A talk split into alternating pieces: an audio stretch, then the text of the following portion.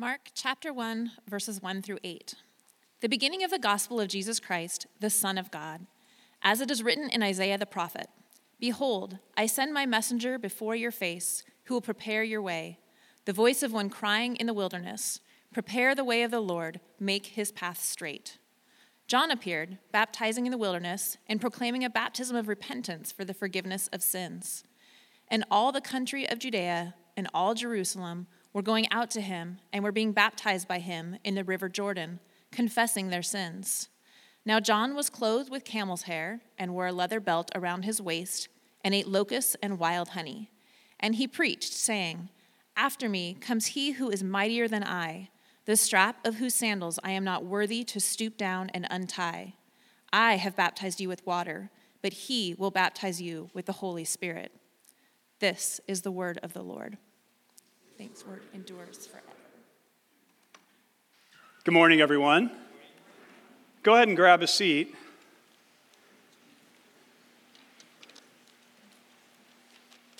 So, we're beginning a brand new series today obviously in the Gospel of Mark. And then we're also beginning community groups that are relaunching this week for the fall semester. So I want to pray for God's word, but I also want to lead us in a prayer for our small groups as we kick off today's sermon. Uh, as I do, I want to invite the leaders of the small groups to just stand to your feet. I know many of you are in here today, but we want to pray for the leaders in particular as we relaunch these small groups and just ask for God's blessing over this season of small group ministry. So, our very shy leaders are going to stand up right now. We don't do stuff like this too often, but don't be shy. Um, if you're near one of these leaders as we pray right now, if you want to just put a hand on them, we're going to commit them to the Lord. And again, just ask for a very fruitful season of small group ministry. We'll also pray for today's sermon in the Gospel of Mark. So, would you please pray together with me? Heavenly Father, we do come to you today just asking, God, that you would be pleased to bless the ministry of this church.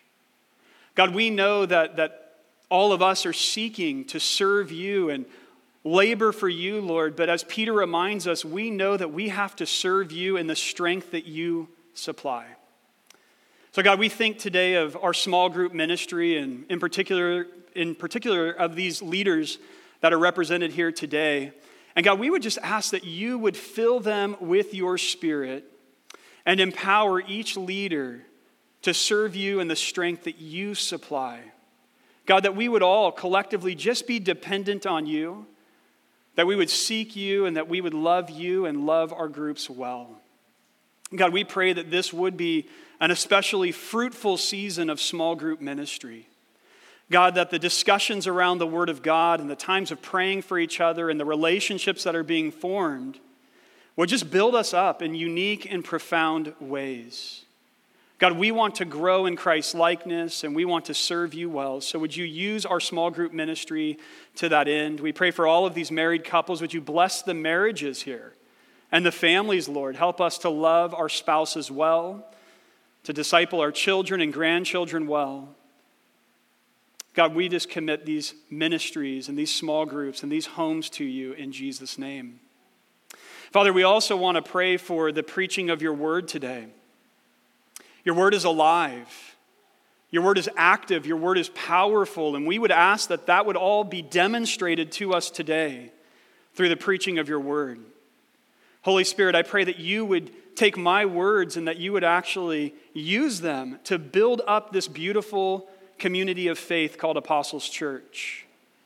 God, we pray that through the text of Scripture, we would hear your voice and that it would strike us profoundly with power today. And that, God, you would call us into a deeper love for you and a deeper discipleship to the Lord Jesus Christ.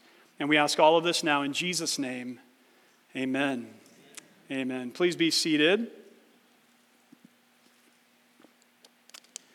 Who is Jesus? And what does it mean to be a follower of His? These are the fundamental questions that Mark is going to answer for us in these 16 chapters that are called the Gospel of Mark. And what you and I are going to discover together is that these are the fundamental questions of all of human existence. After all, if in fact Jesus is, as Mark posits for us in verse 1, the Messiah, the Christ, the Son of God, then it's true that his life and his ministry is the most significant thing that has ever taken place in the world.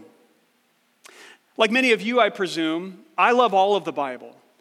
From Genesis to Revelation, we have the inspired words of God Himself, and all of the Bible is life giving. But I've got to confess to you that probably, again, like many of you, I really enjoy reading the Gospels.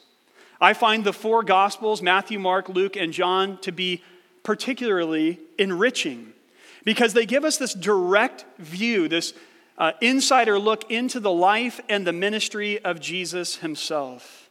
And so, for months now, I've been filled with excitement about exploring this book together. Now, most modern scholars tell us that the book of Mark is the first of the four Gospels, meaning that the author of this book actually did something that was rather pioneering. He was the first one to take it upon himself to actually put down a written record of the life of Jesus. You'll remember after Jesus uh, commissions his church and ascends to heaven, the church just starts preaching orally about Jesus. Everywhere they go, they're talking about Jesus and what he did in his life and his death and his resurrection. But at some point, Christians like Mark decided, you know what, it might be helpful if we actually write this down so that this can be recorded and this can be distributed widely. Mark had no other examples that he could draw on as he put together this narrative, this biography of the life of Jesus. Mark's gospel is also the shortest of all the gospels. Many of you have noticed that. Now, to be clear, that's not why we chose it, um, although that wouldn't have been a bad motive considering how long we were just in the books of Samuel. Uh, but it's the shortest of all four gospels. Now, that's not because there wasn't a lot that could be said about Jesus of Nazareth. In fact, at the end of John's gospel, he has this really interesting line. This is John 21 25. This is the very end of John's gospel. He says, Now there are also many other things that Jesus did. Were every one of them to be written, I suppose that the world itself could not contain the books that would be written. Translation John is saying that he made a long story short. Okay, we could have talked forever about significant things that Jesus of Nazareth said and did, but we have selected carefully what we are conveying to you. Do any of you have the habit of saying, to make a long story short, when you tell a story? Some of you are nodding, so some of us are willing to admit that. And that's great. I, I always find it humorous, though, when somebody says that. You know, to make a long story short, and then they proceed to tell you a very long story. It seems like that happens at least 50% of the time. But Mark's not like that. He doesn't do that. Mark really does take a long story, a story that, again, according to John, would fill up all of the books in the world. And he says, Let me condense that down and tell you a very short, concise, and quick story about Jesus. Let me just cut to the chase and give you the main point. And so, right out of the gate, Mark does that for us. He plays his hand. He shows us right here in verse 1 what his purpose is, what he's setting out to do. Here's Mark 1 1 again. It says, The beginning of the gospel of Jesus Christ, the Son of God. So, what Mark is setting out to do is he's attempting to tell us, as his readers, the gospel or the good news about Jesus Christ, who Mark says is the Son of God. Now, this is why our Bibles have the title, The Gospel According to Mark. It is interesting, though, that Mark does not identify himself as the author here in verse 1 or anywhere else in this gospel. This is different than other authors of the Bible, like Paul, for example. In numerous places, Paul will just right out of the gate tell you, hey, I'm the guy writing this letter. Here's Romans 1 1, for example. Paul says, Paul, a servant of Christ Jesus, called to be an apostle, set apart for the gospel of God. So he tells them right up front, this is coming from Paul. Mark doesn't do anything like that, and yet we attribute this gospel to Mark. But we have no good reason to doubt his authorship. From the earliest days of the Christian church, Christians uniformly attributed this gospel to Mark, also known as John Mark. John being his Hebrew name, Mark being his Roman name. And this Mark we know quite a bit about. He was the cousin, the younger cousin of Barnabas, who was a missionary partner with the Apostle Paul. This Mark was also the one who had a falling out with the Apostle Paul on a missionary journey. But we're not here to air out his dirty laundry, so we'll save that story for another time. Suffice it to say, they reconciled, and I'm sure their friendship has been totally solid in heaven for the last 2,000 years. This Mark, you should know, was also not an eyewitness of most of Jesus' ministry. Um, he probably bore witness to the events of the end of Jesus' life. We'll talk about that later in this gospel. But for much of the ministry of Jesus, he was not an eyewitness. Instead, church history tells us that he got most of his information from the Apostle Peter, who was an eyewitness of all of the ministry of Christ. According to Acts 12 12, Mark's mother, Mary, had a large house that was used for Christians to gather and worship in the city of Jerusalem. Peter apparently went to this house often because in Acts chapter 12, when Peter comes, the servant of the house, the servant girl, she actually just recognizes his voice at the gate. So clearly, he was a staple in this home. It's also possible that Peter led Mark to Christ because he calls him Mark my son in 1 Peter 5:13. And we know that Peter the apostle spent the latter part of his life in Rome. Ultimately, that's where he was martyred. He was killed for his faith in the city of Rome. And we know that Mark himself was in the city of Rome, for example, during the Apostle Paul's first imprisonment there. So Mark's in Rome, and Peter is in Rome. And so it's likely that Mark writes his gospel there in the city of Rome and was conveying the story of Jesus from conversations and the preaching of Peter the apostle. And so, armed with this information, Mark sets out to explain to you and to me the gospel of Jesus Christ, who is the Son of God. In this way, verse 1 sort of stands as a purpose statement for the whole book that follows. Mark is going to spend now 16 chapters filling in for us the good news of Jesus and what it means that Jesus is the Christ, the Son of God. So let's begin there. To call Jesus the Christ, as Mark does in verse 1, is a very significant thing. For those who are unaware, Christ is not Jesus' last name. Okay, if he was your fifth grade teacher, you would not refer to him as Mr. Christ. Christ is a title. Okay, and that title literally means anointed one. Christ is the Greek equivalent of the Hebrew word Messiah, which is a word that probably means more to us when you think about what a Messiah is. But that word, Christ, again, it means anointed one. And it refers to God's deliverer that would come and rescue his people.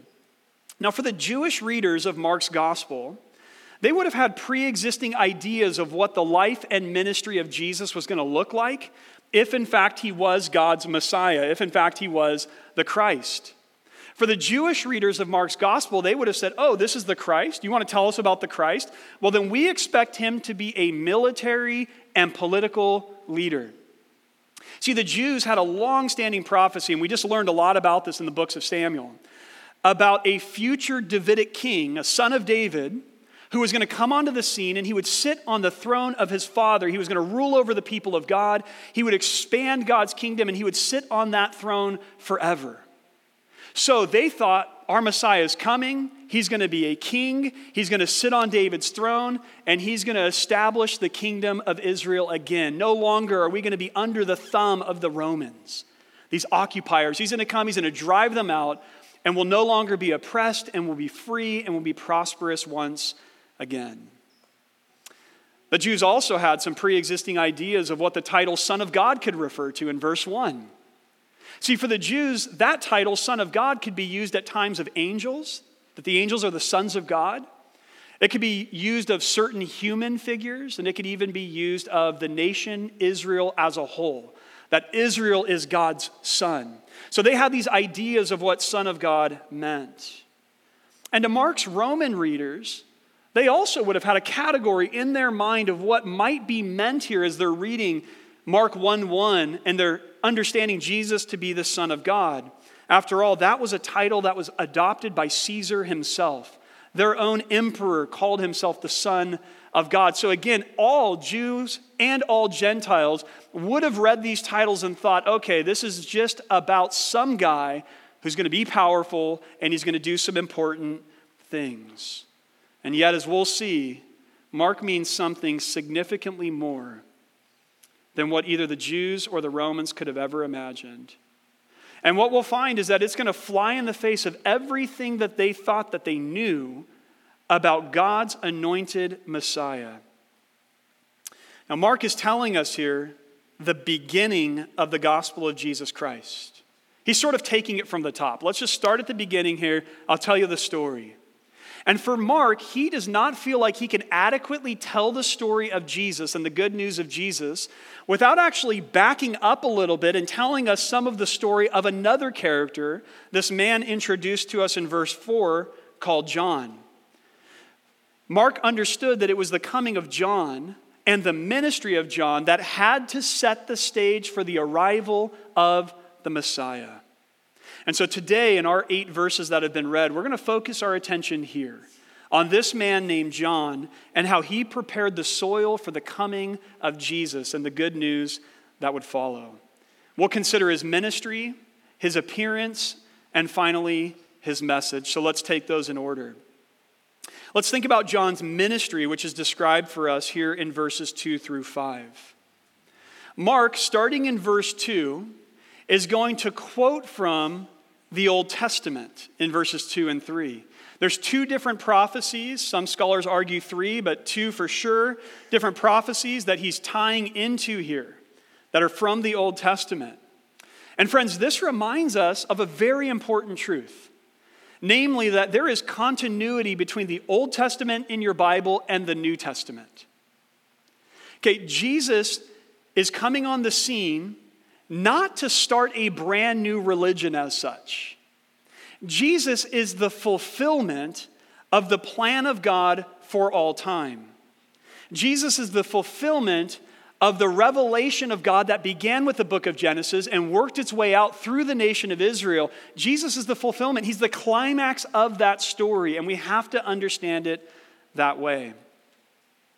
And so, in these two verses, verses 2 and 3, Again, Mark's going to string together two Old Testament prophecies, and then significantly, he's going to connect them to John the Baptist, arguing that John is their fulfillment.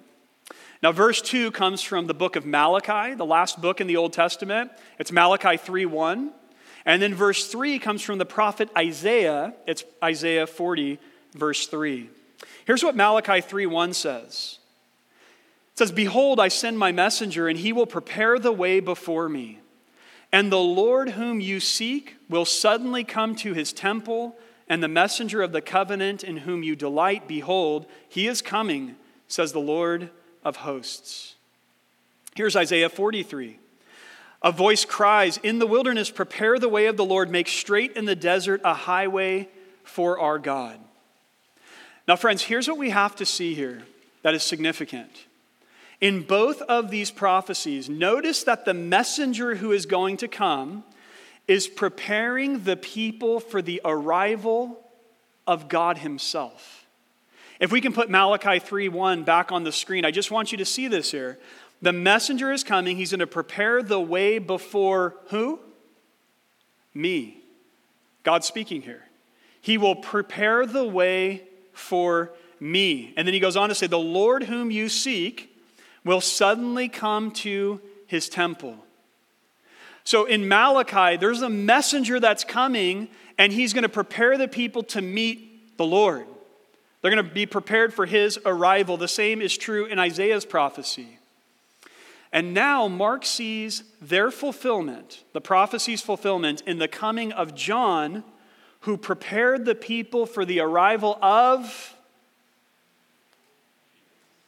Jesus. I mean, stop and think about that. Mark is saying something very significant about Jesus here. He's already beginning to pour meaning for us into this title that Jesus is the Christ, the Son of God.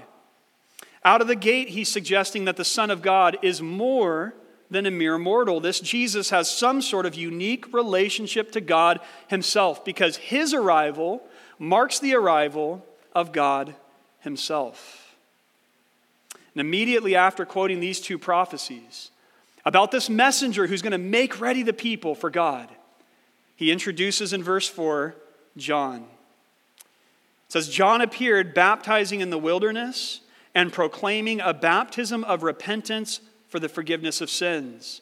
And all the country of Judea and all Jerusalem were going out to him and were being baptized by him in the river Jordan, confessing their sins. We can say this then about the ministry of John. John is the promised messenger who would prepare the people for the coming of the Lord. This is why oftentimes John is called the forerunner of the Messiah or the forerunner of Jesus. A forerunner is somebody who runs before somebody else to prepare for their arrival. And John is doing this. He's preparing the people for the arrival of Christ.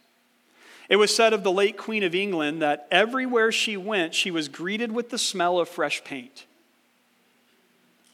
Okay, she would show up to a new place and everybody would fix everything and get it all dialed in because the queen's coming, right? Which makes sense. We do the same thing for our president. We prepare everything, make sure everything's the way it ought to be when this important person gets there. And John is sort of like the person who's got the queen's itinerary and runs out ahead of the queen into the next town or village and makes sure that everything is ready for when the queen gets there a few days later. This is what John's doing, not for the queen, of course, but for the Messiah of God. And notice with me that John does not work from within or from the inside of the current religious system. John is not a priest who's ministering in the temple. We're not introduced to John there in the city of Jerusalem doing the work of God. We find John actually out in the wilderness beyond the river Jordan totally outside the current religious spectrum. And this speaks of the fact that God is doing something new at this moment in history through John the Baptist and the Messiah, Jesus, who would follow. See, the Jordan is not just a river, the Jordan is also a border in the land of Israel.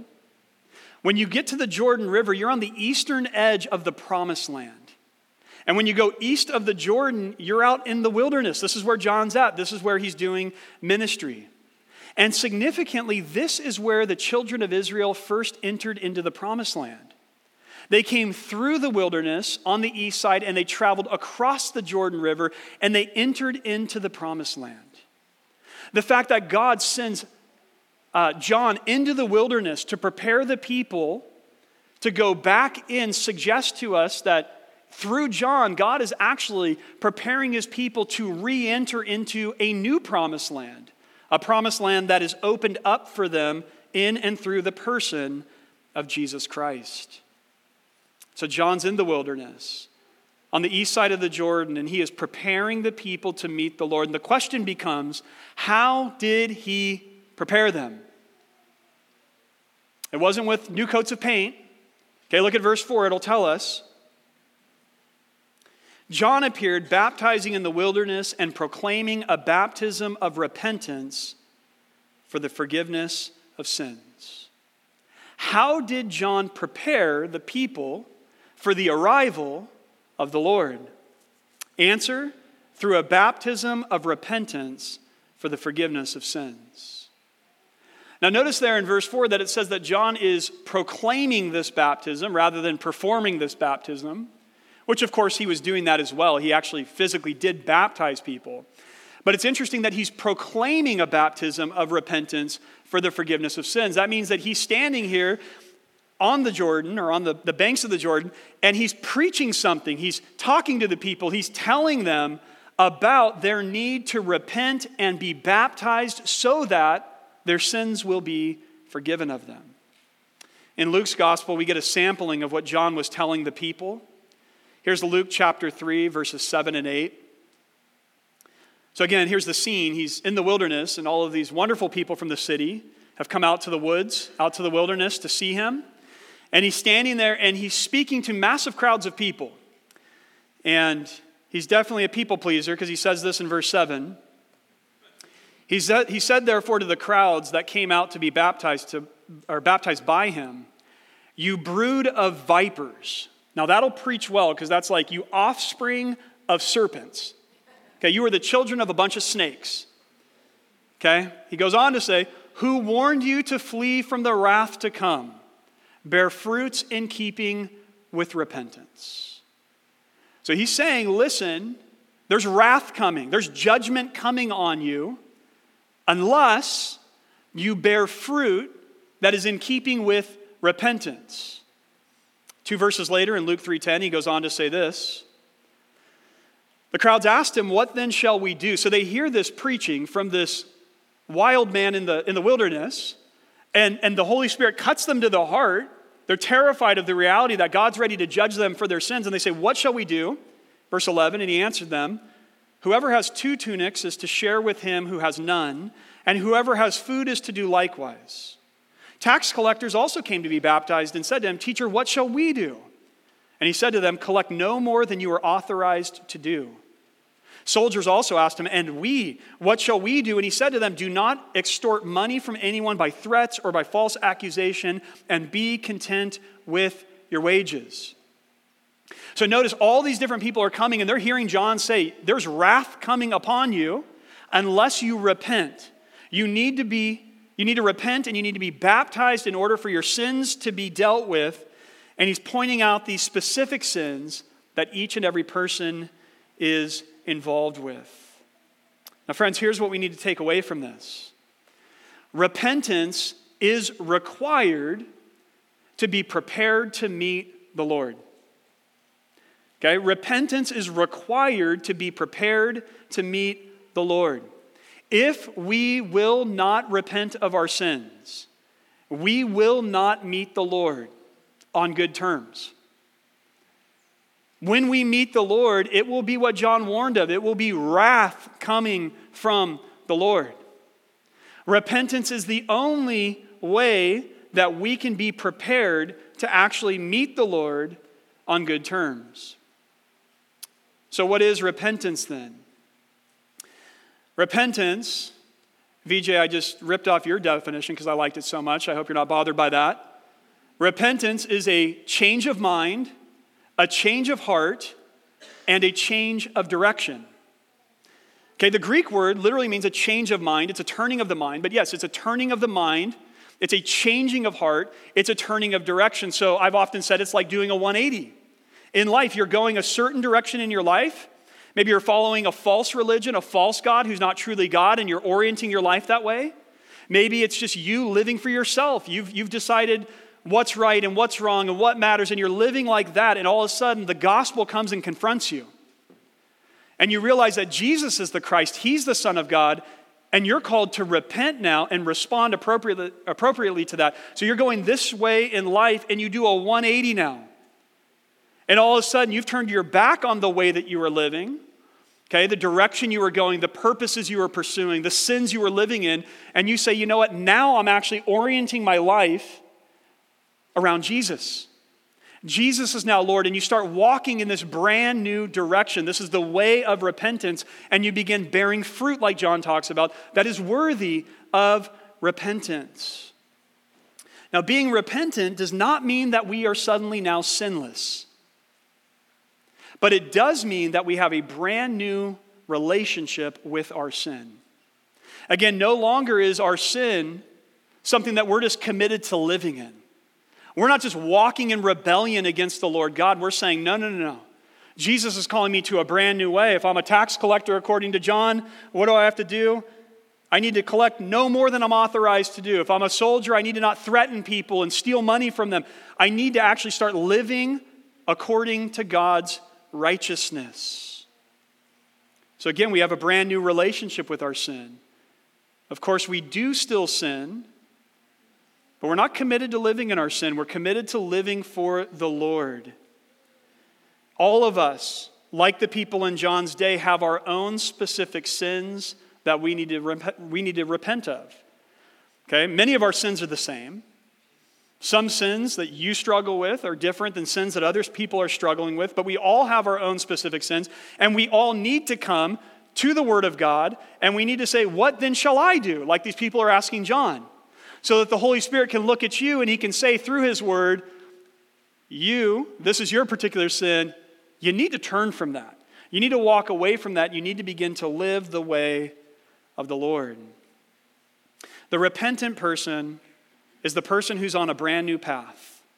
And it's a path where they are identifying sin in their life, they're confessing that sin or acknowledging that sin, and they are seeking to overcome that sin. I want to live now righteously for the Lord.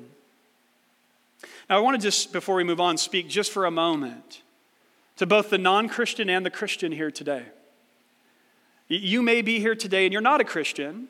And if that's you, we are so thankful that you're here. It's wonderful that you're here, and you are welcome to be here every single Sunday with us and explore the life of Jesus together with us.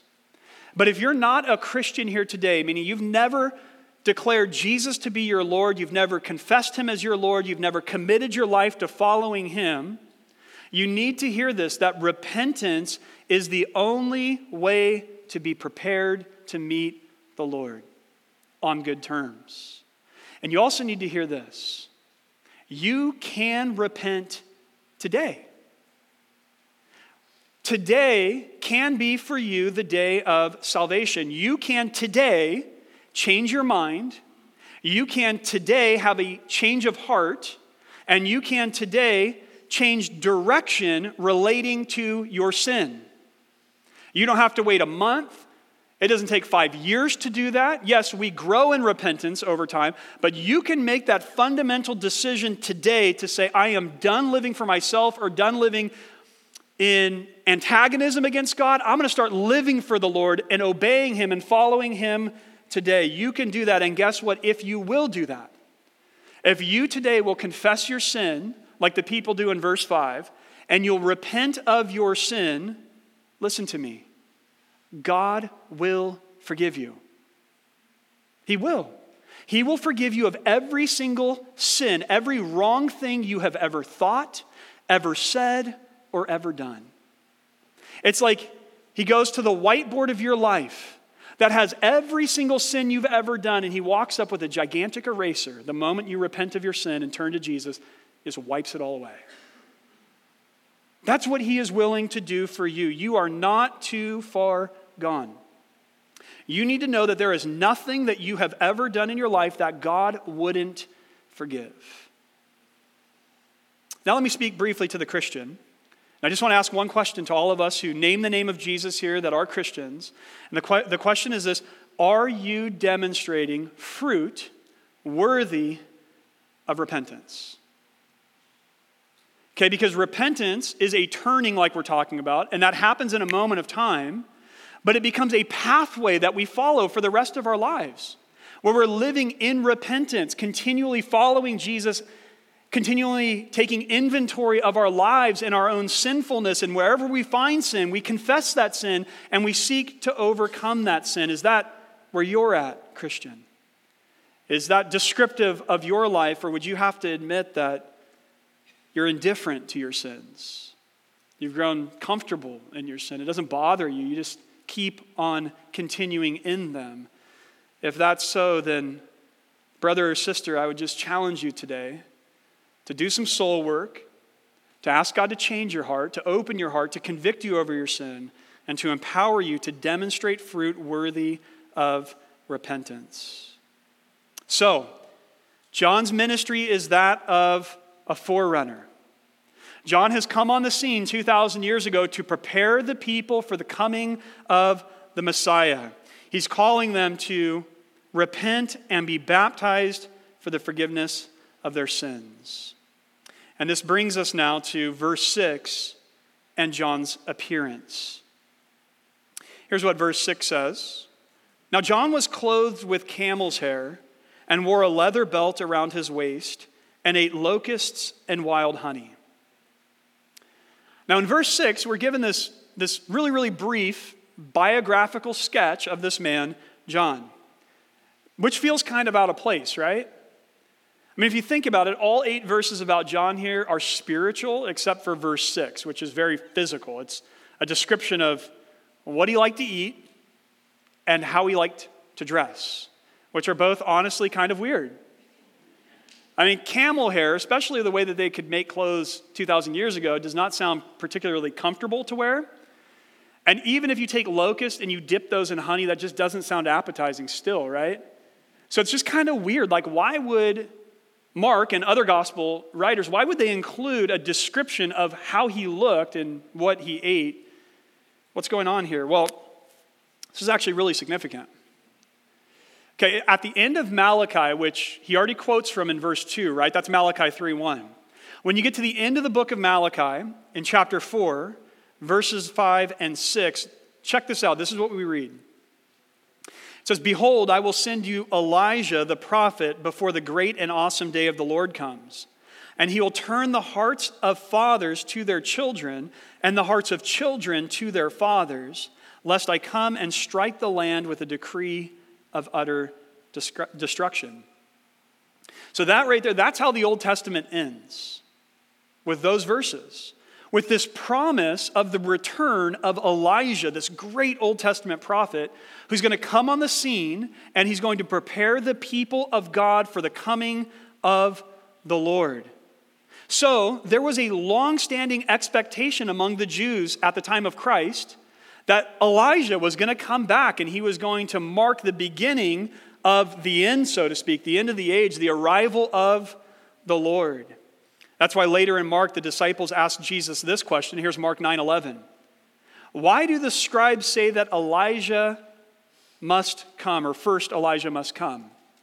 See, the scribes, the, the, the teachers of the Bible at that time, they commonly said Elijah needs to come. He's going to come back. So there's this, again, this long standing expectation that Elijah is going to actually come back. Now, before John was born, Check out what the angel told his father, Zechariah, about him. This is in Luke chapter 1. In verse 16, it says So the angel's talking to Zechariah about John the Baptist, and he says, He will turn many of the children of Israel to the Lord their God, and he will go before him in the spirit and power of Elijah, to turn the hearts of the fathers to the children and the disobedient to the wisdom of the just, to make ready for the Lord a people prepared. So John is coming in the spirit and the power of Elijah to prepare the people. Now back to verse 6. Why this mention of what John looked like or looked like? Answer because John looked remarkably similar to Elijah. Here's Elijah, a description of him in 2 Kings 1 8. They answered him, He wore a garment of hair with a belt of leather about his waist. And he said, It is Elijah the Tishbite.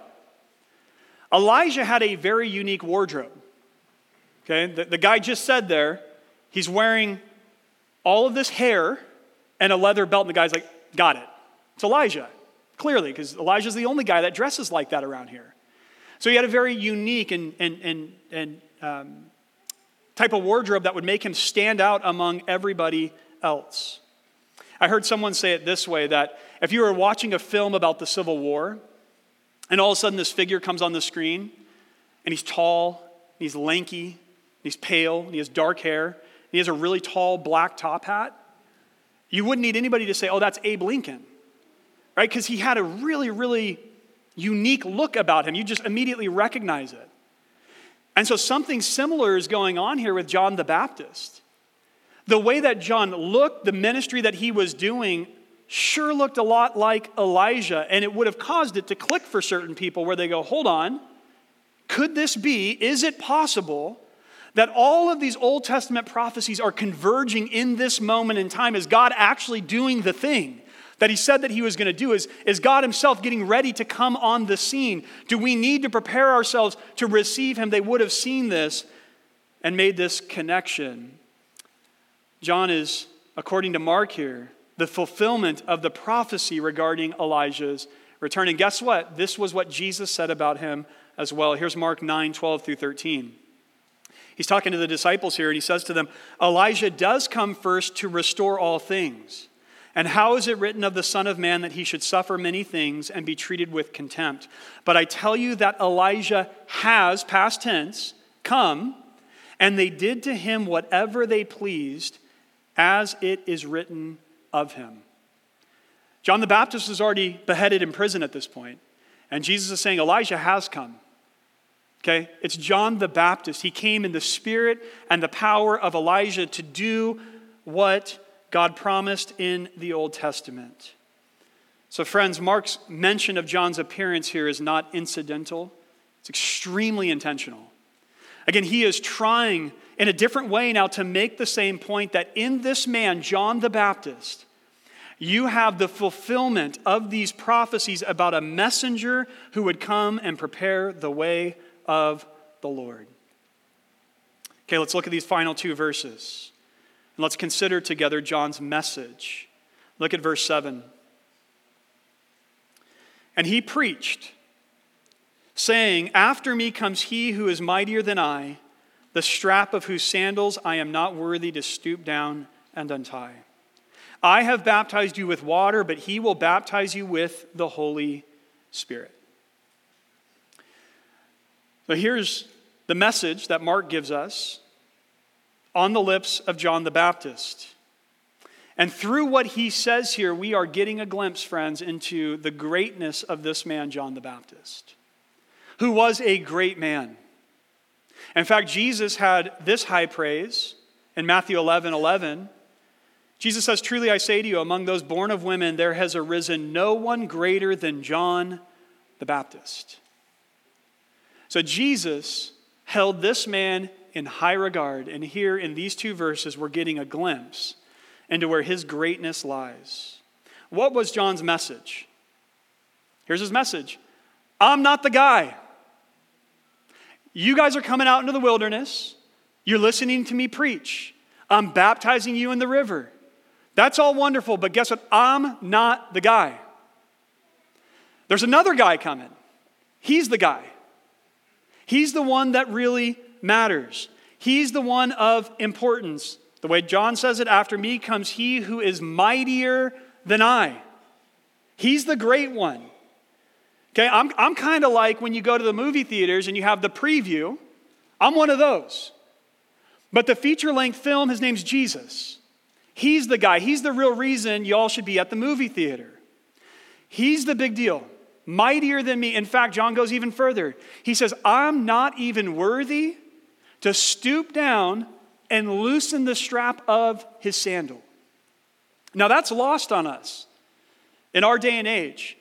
But in the ancient world, in the Mediterranean world, where everybody wore sandals, when you would enter into a house, it was the job of the most menial servant in that house to take off your sandals and to wash your feet.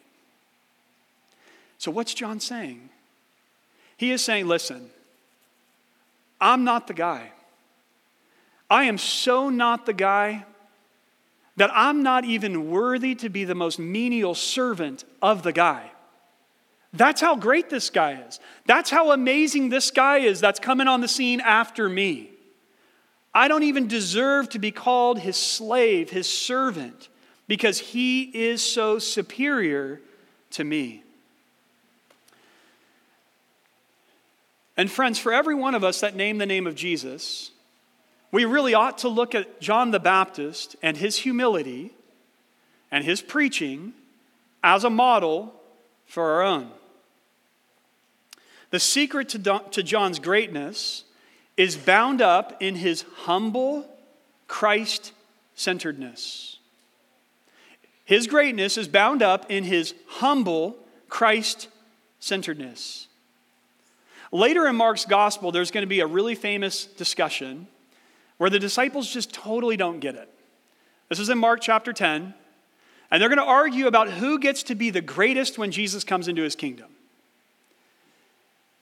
And when you're talking about greatness in the presence of the guy that John the Baptist, who's the greatest human other than Jesus to ever walk the face of the earth, and you're talking about greatness in the presence of the guy who John the Baptist said, I'm not even worthy to be a slave, you're going to get rebuked. And that's what happens in Mark chapter 10. In verse 42, it says, And Jesus called them to him and said to them, and you can almost just imagine Jesus just like, guys, come on, gather around. Like, I've been with you this long and I still got to teach you this stuff. Come on, get over here.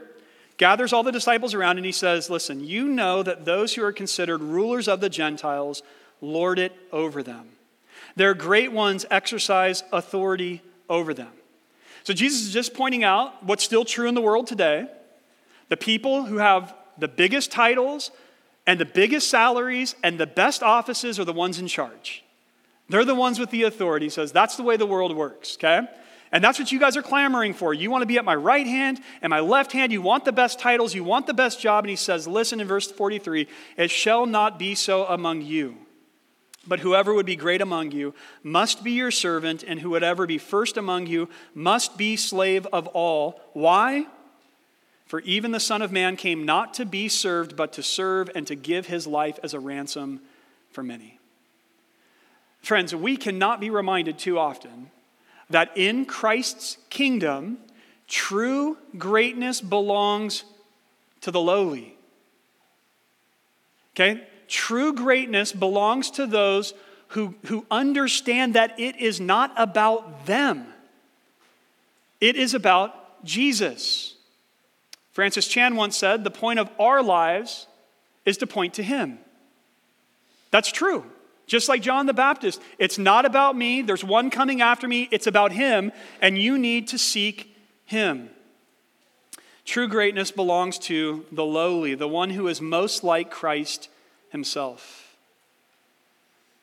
Let me make a brief observation here about preaching, and then we'll close. From John's preaching, we learn this that faithful preaching, whether it's on a pulpit or it's as you're sharing the gospel with somebody, faithful preaching exalts Jesus. Every single time. Faithful preaching lifts up Jesus. Faithful preaching is not mere storytelling.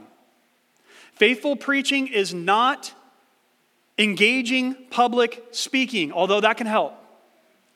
Faithful preaching is not moralizing. Okay, these are the 10 things you need to do to be a better you. That's not faithful preaching. Faithful preaching is taking Jesus and lifting him up and exalting him and pointing all attention to Jesus in an attempt to turn the hearers to him so that they will say, Wow, he's amazing, and I want to follow him. Faithful preaching exalts Jesus, and faithful preaching is humble. It's not self aggrandizing. Faithful preaching is not trying to make much of the preacher, it's not trying to be impressive. A faithful preacher does not think too highly of him or herself. J. Hudson Taylor was such a preacher. He's the famous missionary to China. He's the founder of the China Inland Mission. And there's this story about J. Hudson Taylor where he was invited to preach in a church. The pastor got up and probably thought he was doing a great job of really building up J. Hudson Taylor. Hey, I've got this really special guest here today. I want everybody to know how awesome he is. So he's telling the congregation how great he is. That was the word he kept using. We've got the great J. Hudson Taylor here this morning. And so when he's finally done trying to introduce him, Taylor walks up to the pulpit to roaring applause. When everybody quiets down, here's what he had to say Friends, I'm but the small servant of an illustrious master. Isn't that beautiful? Taylor shared the spirit of John the Baptist. It's not about me. I'm just, a, I'm just a, a lowly servant, but I have a great master, and you need to meet him. May God multiply preachers like that in our churches today. So John says this, this Jesus coming is far superior to me in his person. He ends by also proving that he's far superior in his ministry. Verse 8 I've baptized you with water, he's going to baptize you with the Holy Spirit. Here's what you need to know about that. In the Old Testament, it was God alone who bestows the Holy Spirit. He's the one who gives the Holy Spirit. What must this mean then for this carpenter from Nazareth that he's going to go around baptizing you with God's Holy Spirit? Incredible. We also know in the Old Testament that the Holy Spirit would come upon certain people in certain times and places. But a major part of the good news of Jesus is that for every single person who repents of their sin and puts their trust in Him, you are baptized by the Holy Spirit. Friend, if you're a Christian here today, you have been baptized by Christ with the Holy Spirit. Just as John's baptism involved the complete submersion of the individual into water, Christ's baptism involves the complete submersion of the person in the Holy Spirit. The scriptures say we are filled with the Holy Spirit from head to toe. You're filled with the Holy Spirit. You've been baptized by the Holy Spirit. And this Holy Spirit is our counselor, He's our comforter, He's our helper. He's the one who makes Christ real to us. And He's the one who assures us that we are, in fact, the children of God. He's with us. He'll never leave us. He'll never let us go. And we have Him all because of Christ.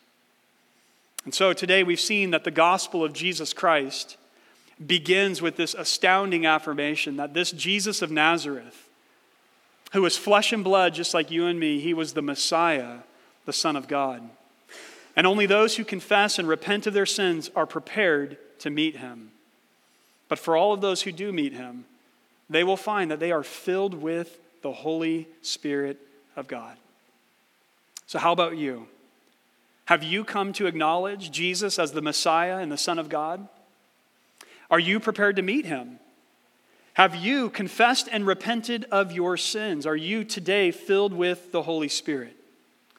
If your answer to those questions is no, then just like John's first hearers, today you are being called to make a change. Would you please pray with me? God, we thank you today again for the gospel of Jesus Christ, the Son of God. We thank you again today that through Jesus, through his life, through his ministry, through his death, and through his resurrection, good news has come into the world.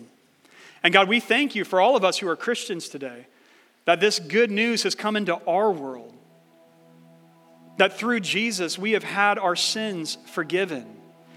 Because we know that 2,000 years ago, Jesus died on the cross as a substitute for all of us who would turn to him in faith, repenting of our rebelliousness against you and following him.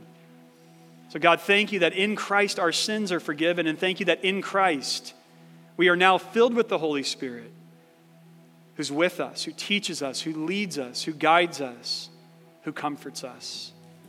And God, we pray that this week you would fill us with wonder at the good news of the gospel.